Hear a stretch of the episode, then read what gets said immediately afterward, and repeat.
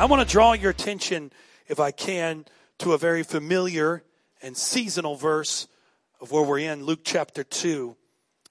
Luke chapter 2, verse number 1. Luke chapter 2, verse number 1. And it came to pass in those days that a decree went out from Caesar Augustus that all the world should be registered. Then the, this census first took place while Quirinius was the governor of Syria. So all went to be registered, everyone to his own city. Joseph also went up from Galilee out of the city of Nazareth into Judea to the city of David, which is called Bethlehem, because he was of the house and lineage of David, to be registered with Mary, his betrothed wife, who was with child. So it was that while they were there, the days were completed for her to be delivered. And she brought forth her firstborn son, wrapped him in swaddling clothes, laid him in a manger, because there was no room for him in the end. Luke's account of the Bible, there's two main accounts in Scripture where we where we see the birth of Jesus Christ recorded. Uh, Mark's version of the gospel kind of just jumps right into the middle of it. John's version of the gospel goes all the way back before there was time when he talked about in the beginning was the Word, the Word was with God, the Word was God. Matthew gives us a small clip of the birth of Jesus. We read it this morning when we began. But Luke's the one that really gives us a detailed, a more detailed account. We understand that Luke was not a firsthand witness to this event. Not to get too theological, but Luke is writing his gospel on a secondhand account. But Luke uses a word, and when we look at this story, there is a word that only Luke uses, and he uses it three times, especially here in chapter 2 as he's given the story. And, and if you look at the story as a whole, it's, it, it, it just appears to be a footnote. It just appears to be something that is just a part of the story to make the story have more life. But, but I want to draw you atten- your attention today to that word that Luke uses and to the piece of, uh, that the piece that Luke references and focuses on. When I say that word, I'm holding back for a second because when I say that word, a lot of you are going to automatically dismiss what I'm about to say, or maybe you'll just think you know what I'm about to say. But I want to challenge you to look at this portion of the birth of Jesus Christ a little differently. Because it was Luke and Luke alone that used the word manger. We read it right here in Luke chapter 2 and verse number 7 that he would be laid in a manger. Then he repeats this word again in verse 12 when he said, This will be a sign for you. You'll find a baby wrapped in swaddling clothes lying in a manger. And finally, he did it again in Luke chapter 16, uh, chapter, uh, verse 2, chapter, uh, chapter 2, verse 16, when he said, Mary and Joseph and the baby lying in a manger. And so Luke, as he's telling the story from the account he's giving, this manger really sticks out to him. When you look at the word manger, it's a very deep meaning. It just simply means to chew or eat. Very profound. Basically, it was the trough by which you would feed animals. It was the place where you would lay the, the, the hay or you would lay the corn or you would lay the meal that the animals were chewing on. It, it, that's, what, that's what the manger is. It's not a baby crib like you would think you would buy from the store nowadays. It's not a, a wonderful place where you would want to lay your baby. I remember the first time we brought our, our, our, firstborn home. And every parent, I believe, experiences this uh, feeling in this moment. I remember when our firstborn was, was, was, was just delivered and, and, and, and the room is all filled with hustle and bustle and nurses and family and we're celebrating and, and, and it really hits you the first time you have a child. To me, really hit me when everybody was gone when, when, when grandparents had left, when aunts, aunts and uncles had left, when, when everybody had left, the doctors had finally left, and you, the nurses had kind of left you alone for a little while, and, and you're, you're in that room all by yourself with your wife or your husband, and that new thing. And it really hits you wait a minute. That thing is, is relying on me to exist.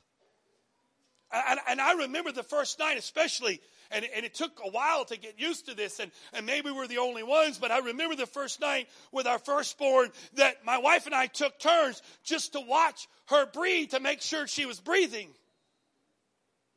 We would lay there, and my wife would say, Have you checked her lately? I'm like, It was five minutes ago. Check her again. I'd walk over and I'd stare, and babies, sometimes it's hard to see if they're breathing, and you stare for a second, and you say, Okay, she's still breathing. Five minutes later, is she breathing? I remember the first night. Now you're at the hospital, right? Something goes wrong at the hospital. You're okay. You got that button. You can push it. They'll come running. I've told the story, not to go back on it again, but our second child, she fell asleep on my chest, dropped her on the floor in the hospital. Sadly, it's true. But thankfully, we were there at the hospital, so you could you could handle those kind of things. But I remember the first night we got home. And, and we had been preparing for months for this moment. We had prepared for months. We had, we had gone out and we had purchased steel things and we had got all this equipment and got ready because we were bringing a baby home and, and we had to make sure that baby had the, the, the exact things necessary. And, and I remember that first night at home. I, I can distinctly remember the feeling that first night at home when you realize that this baby is in your care. And if something goes wrong, there's no doctor to call, there's no nurse that's there. It's on you. And, and that first couple of nights, especially, was stressed. But I can't imagine the, the mental and emotional and, and marriage counseling that would have been necessary. That if we got home and, and I told my wife, listen, forget the crib. I've got this um, this this trough back in the back here. Let's bring that in here and use it. My wife would have said, No way. Can't use that. My baby's not going to be in that trough. I, have got to have the proper, proper, proper things for them to lay on. The softest of blankets, the, the most cushioned of, of, of pillows for them to lay on. But I want you to get that image. I know it's something that gets lost in the story. It's a cute, it's a cute scene when you look at when you when you drive by and you see a nativity. It plays well in the story. But I want you to think about that. This wasn't an ordinary baby. This wasn't just a baby like every other baby, but this was the King of Kings, the Lord of Lords, the creator of all mankind. Why did Luke make such a big deal out of a manger? What's the manger telling us? What's the message of the manger? And so, for the next few minutes today, I want to talk to you about the message of the manger.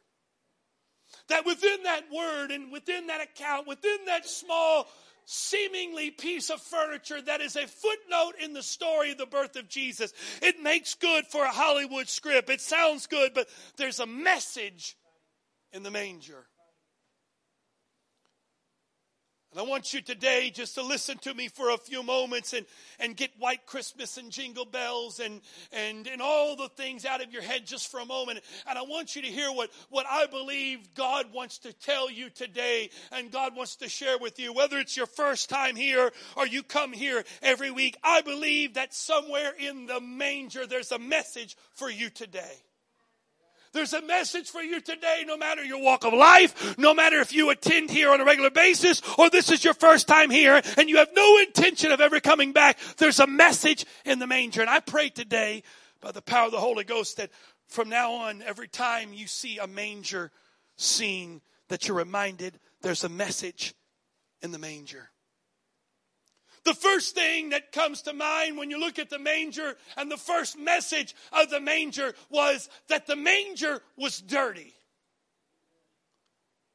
Can you imagine the haste that came from that moment when, when they're when they're when they're trying to go around and she and, and Mary's pregnant and she's waddling after the long journey of being on the, on that animal for the for the journey and she's getting there and she's pregnant and she's overly pregnant and they're going around knocking on doors and there's no room for them and finally in haste they find this this this this stable this this this barn this this animal holding pen and so they go in there and and they don't have time time to decorate it. They don't have time to put giraffe mobiles over the crib. They don't have time to get the, the diapers ready and the bottle warmers ready. They're in a hurry. They don't have time to clean it. They don't have time to, to make the environment sterile. They don't have in, in time. And so the King of Kings, the Lord of Lords, the Savior of all mankind was born in a dirty place. Maybe that doesn't ring anything to you today, but it rings something inside my heart because you see, salvation is not found in the clean places, but salvation is found in the dirty places.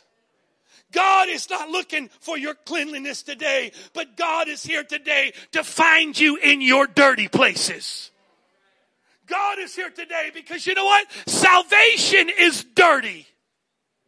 Salvation isn't clean. Salvation isn't all spick and span and come together today with gold plated organs and, and gold leafed altars for you to fall on your knees and, oh, holy God, you are so holy. Salvation is dirty. Salvation is messy.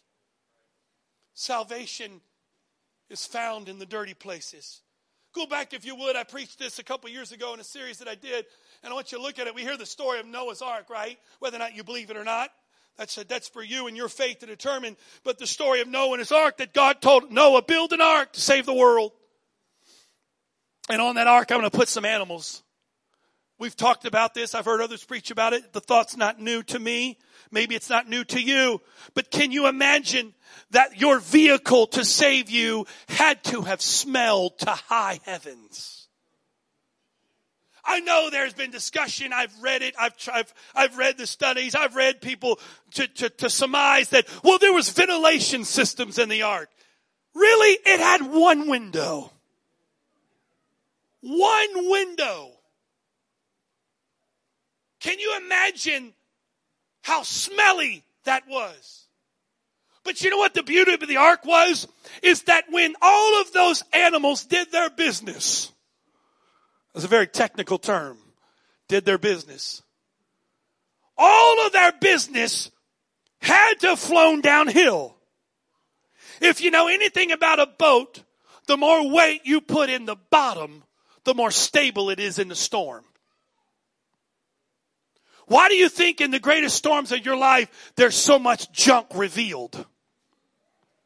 Because it's the junk in your life that keeps you stable in the storm while God takes you through that. So if you're here today and you're looking for a pristine, clean, easy life, you're not going to find that in Jesus. Because Jesus is about the dirty places of your world. Jesus is about finding you in your dirty places. The places that nobody else knows about. The places your husband doesn't know about. The places your wife don't know about. The places your children don't know about. The places your, your, your parents don't know about. Those are the places that Jesus is looking for today. Start talking about this, people get nervous. Because in the world now where everything we do is exposed, you can't sneeze without it being tweeted, posted, or hashtagged. We're afraid that if I, if I come to God, He's going to expose all my business. But see, the Bible gives us a very clear and concise statement. The Bible says, love covers a multitude of sin. You see, a true church that's built in love does not expose, but a true church that's built in love covers. It's not looking to point out somebody's mistake. It's looking to cover a mistake. Because when I look at you and I see your mistake, I don't say, well, I'm better than you because I'm reminded I am a sinner saved by grace too. Don't be fooled today when you look around this building and you look at people and they're dressed up and they look nice. You don't know where they came from. You don't know where they came from. I could tell you some stories today that may make you blush, but we stand here today with hands lifted. Why? But by the grace of God. Please don't let the suit fool you today. I stand here today not in perfection. I stand here today in perfection. Imperfection because, but by the grace of God. So the first message of the manger is the manger was dirty. The second message of the manger was that the manger was planned. Now this is something that, that, that is hard for us to get our head around because in some ways we look at the manger as a, as a misfortune or a fluke. But the manger was planned. Because I want you to go back just 700 years.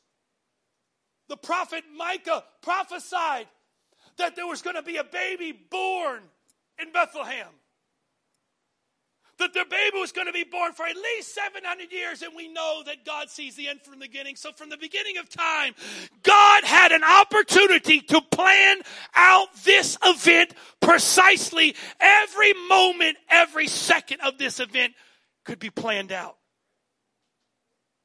It makes for a good story.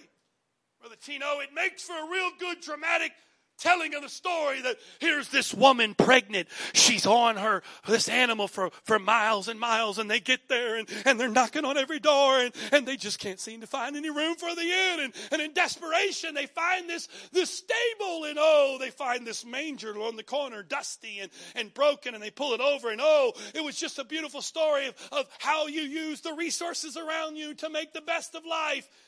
That's not the message of the manger.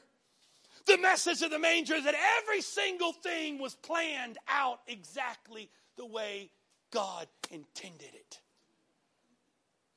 You and I, if, if we were going to mark our own birth, not unless the birth of the King of Kings and Lord of Lords, but if I was going to mark my own birth, the last thing I would have done is have my wife take a journey at nine months pregnant on the back of an animal. If I was going to have her do that, I would have had her enter into Bethlehem to cheers and accolades and the best medical people greeting her at the city gate and, and saying, We have a wonderful bed prepared for you and we have all the necessary things for you to have this baby. I wouldn't have shut her out from all the hotels and motels. And, and of all places, I wouldn't have planned for it to be a manger. I mean, why wouldn't have God spoken to some, some, some craftsmen? Don't forget, Joseph was a carpenter. Why wouldn't have God spoken to Joseph and said, Joseph, you're going to have a baby. Build a crib.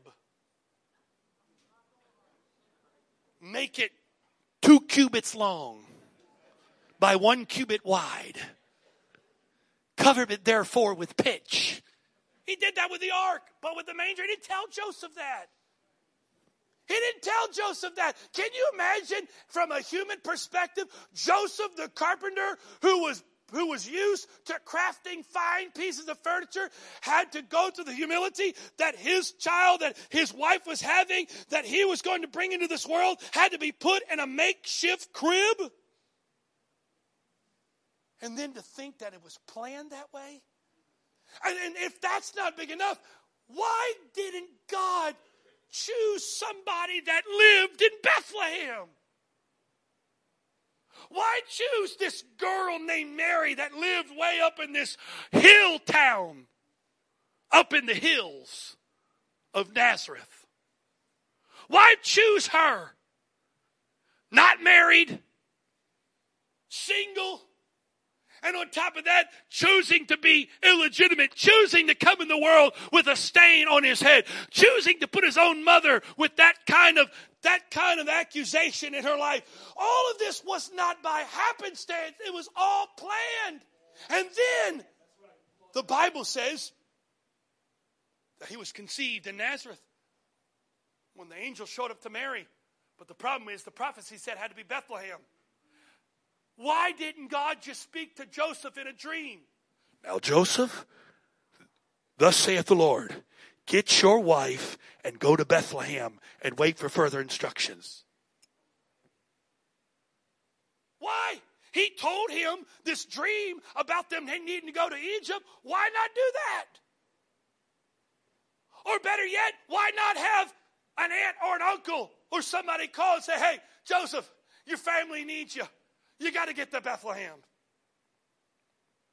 Why go through all the trouble of, of, of putting into motion with the largest empire on the face of the earth, put into motion all of the necessary cogs and the wheels that had to make that event happen to get one little girl from Nazareth to Bethlehem.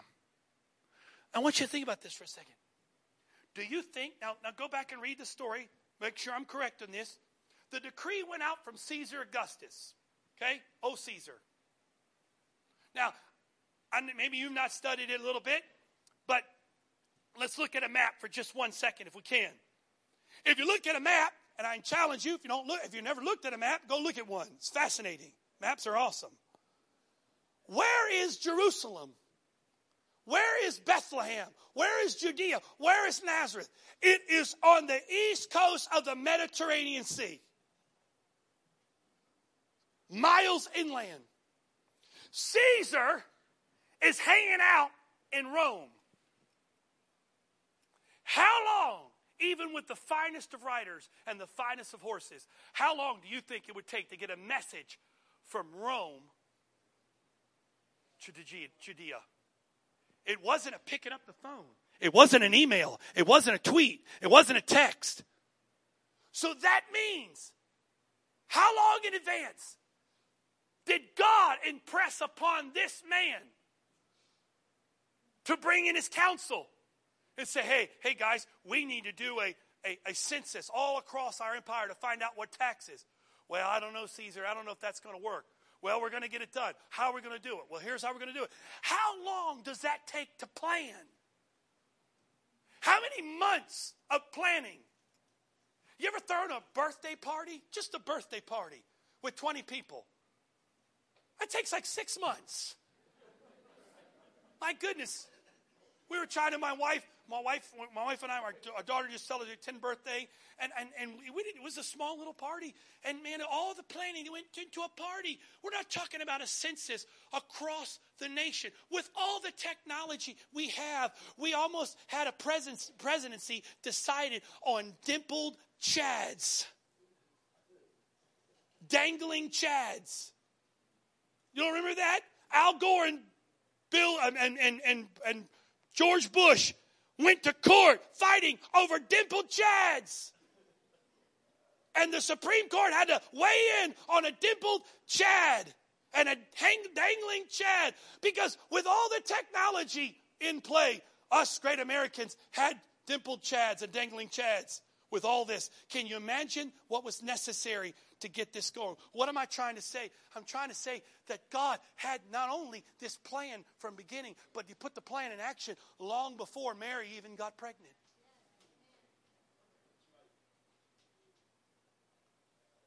That's the hardest thing sometimes about God is, is that we, we are, we're, we're looking to see if He's working and we don't see it, but to know that He's working.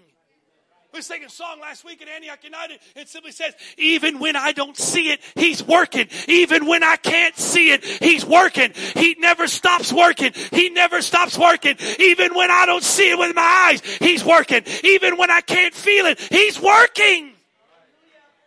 The manger was planned. Can I honestly tell you today, and I'm going to tell this to some of you, and some of you are going to absolutely think I have fallen off a spaceship today and have landed down here after being interrogated by some alien species to say this. But do you know from the beginning of time, this moment was planned? Before the foundations of this world, God knew that you were going to be sitting here today. You say, Well, I was invited here. I'm, I'm, not telling you what God had to do to get you here. I'm telling you, He knew you were going to be here. And with that being said, and now here we get a little sticky here for a moment, but allow me to get into the into, into the muck of your life for a moment. That He knows every single detail of what's going on in your life, and nothing shocks Him. You mean to tell me God is allowing all this stuff in my life? He's allowing this and He's allowing that. I got great revelation for you today. Yes. Well, that's hard to do. Why is God allowing this to happen? Why is God allow that? Why did God allow this person to die? Why did God allow this to leave me? Why did God allow do this to do this and all that? I'm not here to answer the specific questions of why. All I'm here to tell you is God has his hand on your life. And he wanted you to hear that in the manger. Because if all things could have been planned out, the birth of Jesus should have been a, chore- a choreographed symphony. But it seemed like a hastened hodgepodge and let's just throw a baby in a manger. So the message of the manger is it's dirty. The message of the manger, it was planned. The third message of the manger, it was a sign. You see, when the angels showed up to the shepherds, what'd they say? They said to the shepherds, Unto you this day in the city of David, a Savior who is the Christ is born. To believe this and bear witness, they would need a sign. And the angel gave him the sign. And he said, This will be a sign to you. You will find a baby wrapped in swaddling clothes, lying in a manger. You see, I don't think swaddling clothes was a big deal. I'm sure plenty of babies had swaddling clothes. We, when, when, when my daughter was born, there was this nurse. She was a master at putting a baby into this swaddle Indian headdress. It was amazing. She could take the hospital blanket and she could like put that thing perfectly and swaddle her where she couldn't move. We, we tried forever to try to duplicate her perfection. We could never do it. I don't think swaddling clothes was unique to anybody. But he said, hey, when you go look for this baby, don't look for the swaddling clothes. The sign to you that the Savior, the Christ, the Lord, the manger will be your sign. Wait a minute. The thing that you think is the greatest piece of shame to the whole story of the Christ, the Son of God, the, the King of Kings is laying in a manger, the thing that we would think would be the lowest of all the story became the greatest sign to the shepherds seeking for a king. Because you see, there's beauty and imperfection. We try to run from our imperfections. We try to hide our imperfections. We do things to cover up our imperfections, but we understand that it's what makes us who we are. Because ultimately, we are imperfect people living in an imperfect world. If you think you're perfect here today, you're just fooling yourself. Every person in here today, there's something about you that you don't like. There's something about you inside that you don't like.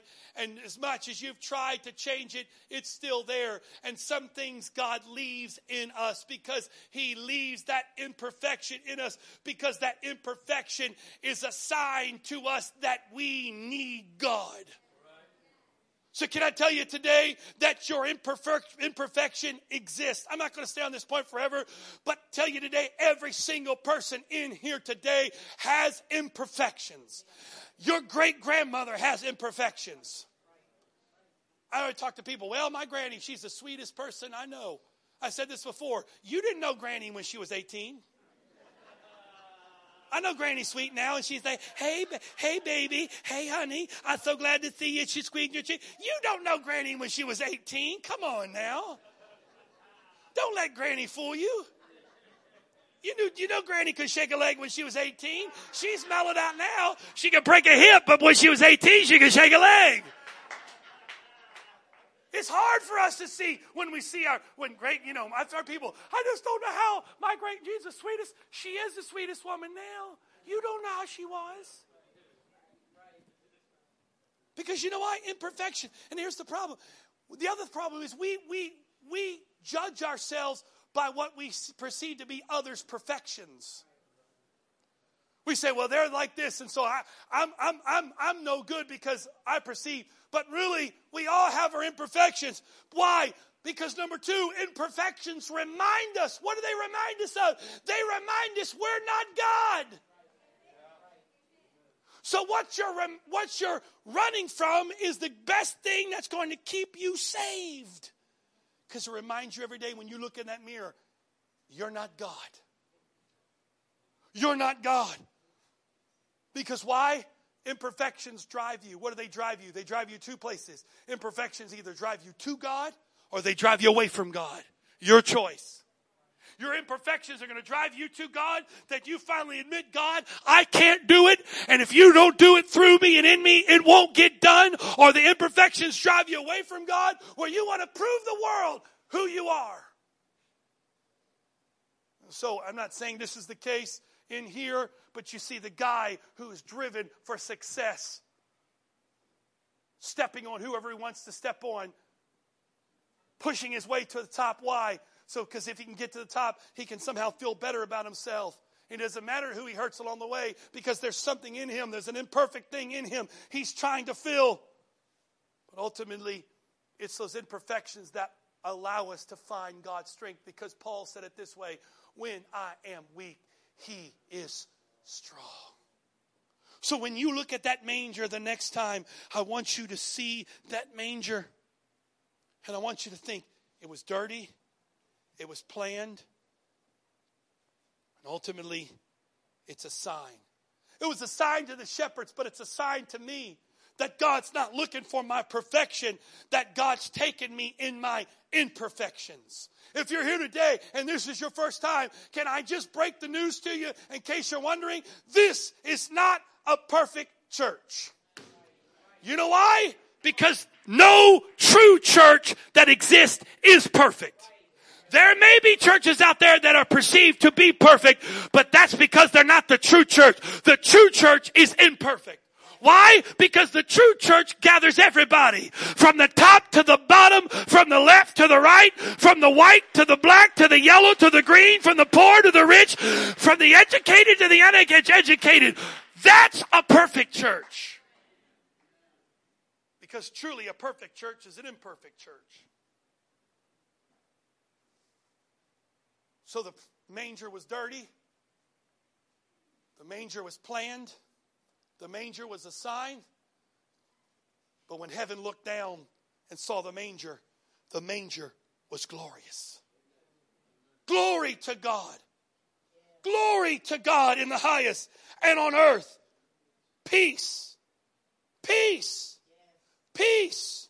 It was a glorious thing when that manger was there and that baby was there, that wasn't a, just another baby, but that was the King of Kings, the Lord of Lords, the Alpha, the Omega, the beginning and the end, the Creator, the first, the last, the same yesterday, today, and forever. It was glorious.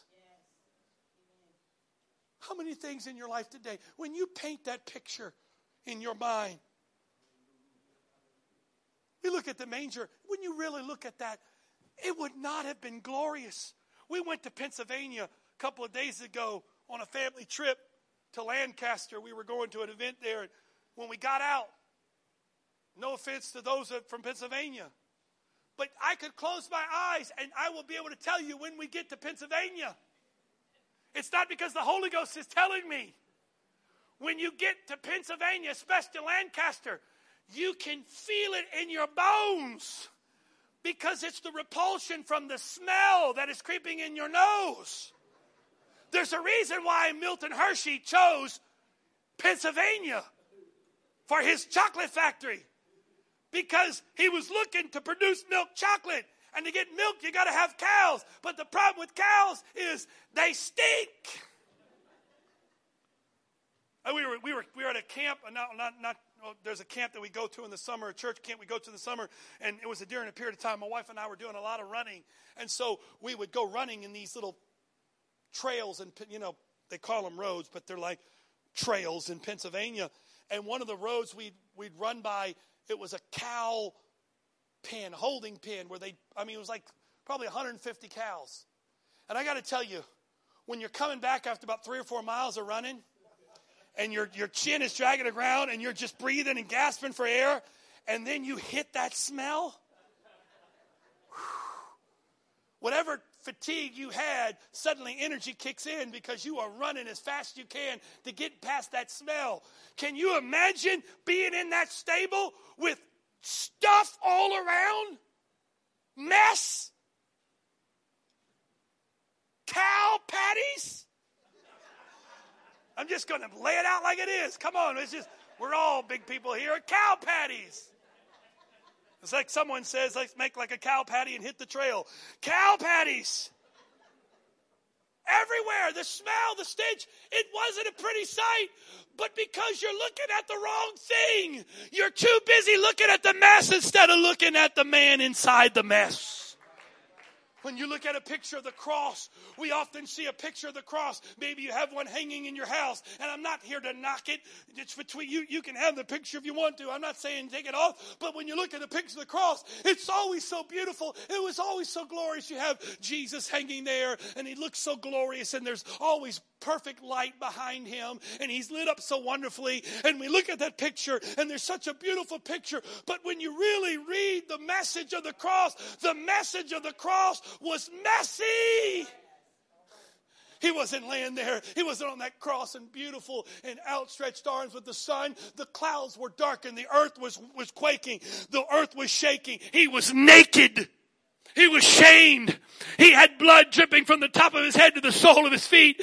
He had his side pierced. Everything was in agony. If you and I would have walked by that cross and we didn't know who that man on that cross was, we would have looked up there with great horror. We would have told our kids, don't look up there. You're going to have nightmares. Don't look at that. That's not something you want to see. Keep your eyes ahead. I don't want you to look at that because you would have seen this man in complete agony where his face had been broken and beaten to the point of, of being unrecognizable thorns driven in his head, blood dripping down. His face had been beaten. His back had been whipped and plowed like a field.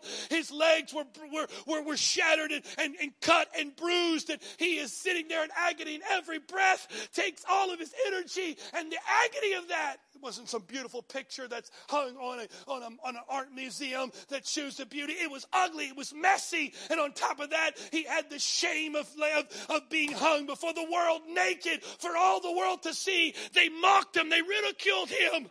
That was the cross. Was it beautiful? Was it romantic? It was messy. And when I look at my life, I see mess. I see, I see junk. I see what my mistakes have done to me. I see what my mistakes have done to others. I look at my life and I see mess. I see stuff shattered and broken. But if I would look farther inside the mess, I would see a cross. I would see a manger. I would see a Jesus standing inside the mess not bothered. He doesn't walk in here today looking at you going, oh, oh, I could, I can save, oh, I could save you. Oh, I don't know if I can save them. Oh, I can save them. I, don't, I don't know if I can save you. God's not ashamed today of your mistakes. He doesn't run from your mistakes. He runs to your mistakes. He's not ashamed today of what you've done and where you've come from. That doesn't scare him. In fact, that compels him because he is not scared away by mess. He's drawn to you because of your mess. It's your mess is the reason why he went to a cross. It was your mess was the reason why he hung on a tree. It was your mess is the reason why of all the places he could have been born, he chose to be born in a manger, in a stable, inside of a mess, not for his own glory, but for you and me to send us a message from a manger that says no matter who you are and where you come from, I see you. I know you. I love you. Today we could sit here and we could we could compare notes. We could talk shop. We, we could we, we could say, well, I've done this, but I've done this. I've been here, but I well, I've been here. But you know what's the beauty about this is? God doesn't compare. Do you think as he was being whipped,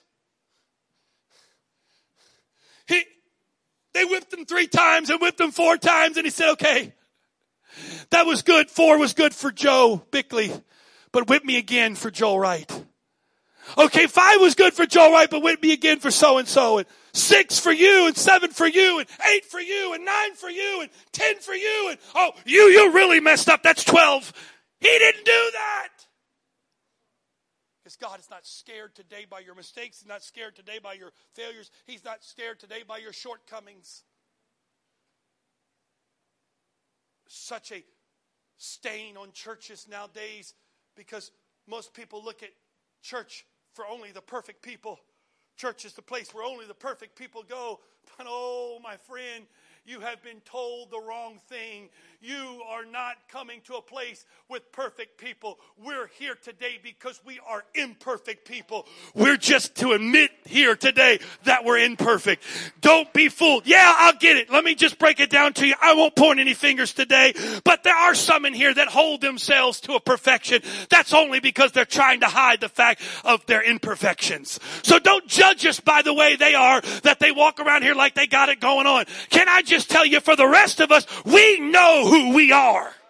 We know where we came from and we know here today we stand but by the grace and mercy of Jesus Christ. So don't judge the rest of us today because we might have a few in here that might put themselves on the pedestal of holiness and perfection. Because there's a lot of us in here today, most of us in here today, we know who we are we know where we came from. We would know what we would be like. I'd let's get three amens on that. We know what we would be like without Jesus. So when you see us worshiping and you go, boy, they're a little crazy in their worship. I don't know if I could worship like this. You know why we worship the way we do? Is because when I think about the goodness of Jesus and all he has done for me, it's hard for me to sit there and not move. It's hard for me to sit there quietly. It starts in my toes. It works its way up. Sometimes I've got to clap my hands. Sometimes I got to wave my hands. Every once in a while I've got to leap and dance and shout. Not because I want to be different. It's because of who he is.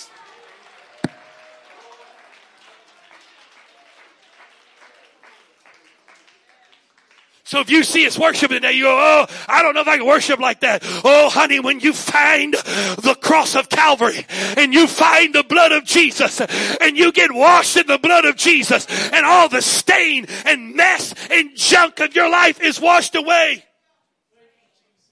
And for the first time, you feel freedom. It changes you. It changes you. It changes you. I remember this story, and I'm, I'm done. I, I know we got cookies and cocoa. I'm, I'm, I'm done. I remember this story. This guy, this was years ago. He came in, this dude was a mess. He was a mess. He was a mess. And we, we, it was a moment like this. God was speaking, and this dude was a mess. I knew a little bit about him. I didn't know much about him. And I could see him in the back. He was, he was in the back right corner of where we were at the time. And uh, I could see him. He was trembling. When it was all said and done, I, I walked back to him. And uh, I began to talk to him and about the love of Jesus, about God wanting to forgive. And I could tell he was wrestling with this idea because, because of what he had done and, and, and all the stuff that he was kind of calculating. How can God forgive me? And all that. He was going through this list of all the stuff. And, and, I, and I didn't ask him. I didn't say, oh, so tell me, what have you done? I, am not a, you know, you don't have to confess your sins to me. I'm, I'm, you can do that other places, but here we don't do that. I don't need to know your business. I got enough of my own business to take care of. I don't need to be the one partner in your business. So, so I, I, I just talking to him a little bit, and I could tell he was wrestling with this idea that, that God could truly forgive him. And, and, and, and I'm talking about this and talking about this, and, and, and I'm telling him, you know, God can forgive. And all of a sudden, I don't know what it was. It wasn't me. It was God that did it. And finally, in the Bible says he stands at the door and knocks. There's a scripture that says, you know, that, that God, that, that he stands at the door and knock. And I could tell that God was knocking on his heart. And finally, he just, he finally must have opened the door. Because the moment the light bulb went off in his mind and he realized, God, forgive me. He said, where can I get baptized? I said, well, right back here, we have a baptism. He said, let's go. I've never had somebody lead me to the baptismal tank. I've always led people. I've always said, you know, come on over here. No, this guy went running. I'm chasing him. No, true story. I'm chasing him. Well, usually now we don't have the fancy doodads here, but we, we, we uh, we were at the, the, the, building in Arnold. We have changing rooms and it's very nice and all that. So I was going to give my normal speech, you know. Okay, when you go in here and you can get a robe and you can take your clothes off and, you know, we don't want you to get your clothes wet and yada, yada, yada. So he's like, I want to get baptized. I'm ready for God to forgive me. He takes off. I'm running after him. No joke. Literally, he's like full speed ahead. I'm chasing him. The dude goes straight in, clothes, shoes, socks, jeans, long shirt, jacket, phone, and wallet in his pocket, jumps in the baptismal, stands there and said, let's go and do this. I'm being very spiritual at the time. I said, do you have your phone in your pocket? He said, don't worry about it. Get another one tomorrow. Do you have your wallet in your pocket? He said, don't worry about it. I'll, I'll dry it out. You don't want to take any clothes off. He said, no, I'm ready to be forgiven right now and fully clothed with all that shoes, tennis shoes, socks, everything. I said, in the name of the Lord Jesus Christ, for the forgiveness of your sins, I baptize you in Jesus name. He went in that water. It was like a catapult. It shot him out of that water. He stood there, jeans soaking, shirt soaking, jacket soaking, lifted his hands and the first words out of his mouth was, says, I am forgiven. Would you stand with me today? That's the message of the manger. The message of the manger is it's dirty. That's okay. The message of the manger is it's planned. God's in charge. The message of the manger today is it's a sign that there's a king, a savior, a messiah. And there's a message in the manger that is glorious. One of the last scriptures to read here today Luke chapter 2, verse number 10 says, Fear not, for behold, I bring you good news of great joy. There's no greater joy this is not an invitation to join a church. This is not an invitation for you to join here. We would love for you to come here. I think we're a pretty cool group of people to hang out with and go and, and, and walk your journey with Jesus with. But you don't have to go here to be saved. But you know what? There's no greater joy that you'll ever find in your life than finding Jesus. Amen. Amen. How many years now? Don't. T- we'll take 10 off. 40 years. Sister Debbie Owens here came from the mean streets of New York City. Disco dancing. Whoop, whoop, whoop. Don't let her fool you now. She's a sweet lady. But oh boy, I bet you back in the day. She, she getting it. De- oh, you forgive me later. 40 years. Some of you know the story, some of you don't. This woman, you watch her every week. She comes in. I always like to pick on her because she's an inspiration. You'll see her smile, lifted hands, tears flowing down her face, loving Jesus. You go, oh my goodness, her life is so perfect. Her life is so wonderful. You didn't know that just a couple months ago, she met her dad for the very first time in her life after almost 60 plus years. And she met him. Wait, she met him by seeing his face on his obituary. She didn't get a chance to meet him by getting a chance to shake his hand and hug him and say, Dad, I love you. Nice to see you. The first time she saw her dad's face was on the picture of the obituary at his funeral that she didn't even go to, that someone sent her and said, Hey, Debbie, here's what your dad looks like. You'll know the fact that years ago now, six, seven years ago, early Sunday morning, I get a call from my mother. Gave me the news that rocked our world that Debbie's daughter, Ramona, had suddenly passed away. And I walk up there inside that hospital room, inside there, and see a mother dealing with that sorrow. But just a few days later, you'd see her hands lifted, smile on her face, loving Jesus. So when you look at somebody like this today and you go, well, she's sitting on the platform. She has just got it all going on. She got everything in. I'll never be like that. Oh, you have no clue. You say, well, you all you Christians, you just have perfect lives. Oh boy, you have no clue. You have no clue. So when you see us today, don't let us fool you. Because if you see us today, you're not seeing us, you're really seeing Jesus. Because if anything you see that's good today is not because of me or anybody else, the only thing you're seeing good today is Jesus. Because at one point in all, we all lifted our hands at the foot of the cross and say, Jesus! Father, we see you today. You have, your love has been in this place in such a wonderful and beautiful, sweet way. God, you see every single person in this room. You planned this moment from the foundation of all of this. Before we even had an earth, you planned this moment. You see everything. You see our highs, you see our lows, you see our thoughts. God, you even see the tears that we cry in silence the stains on the pillows from nights in silent agony. You see all of it. And God, you desire to reveal yourself in this room to those who desire to know you.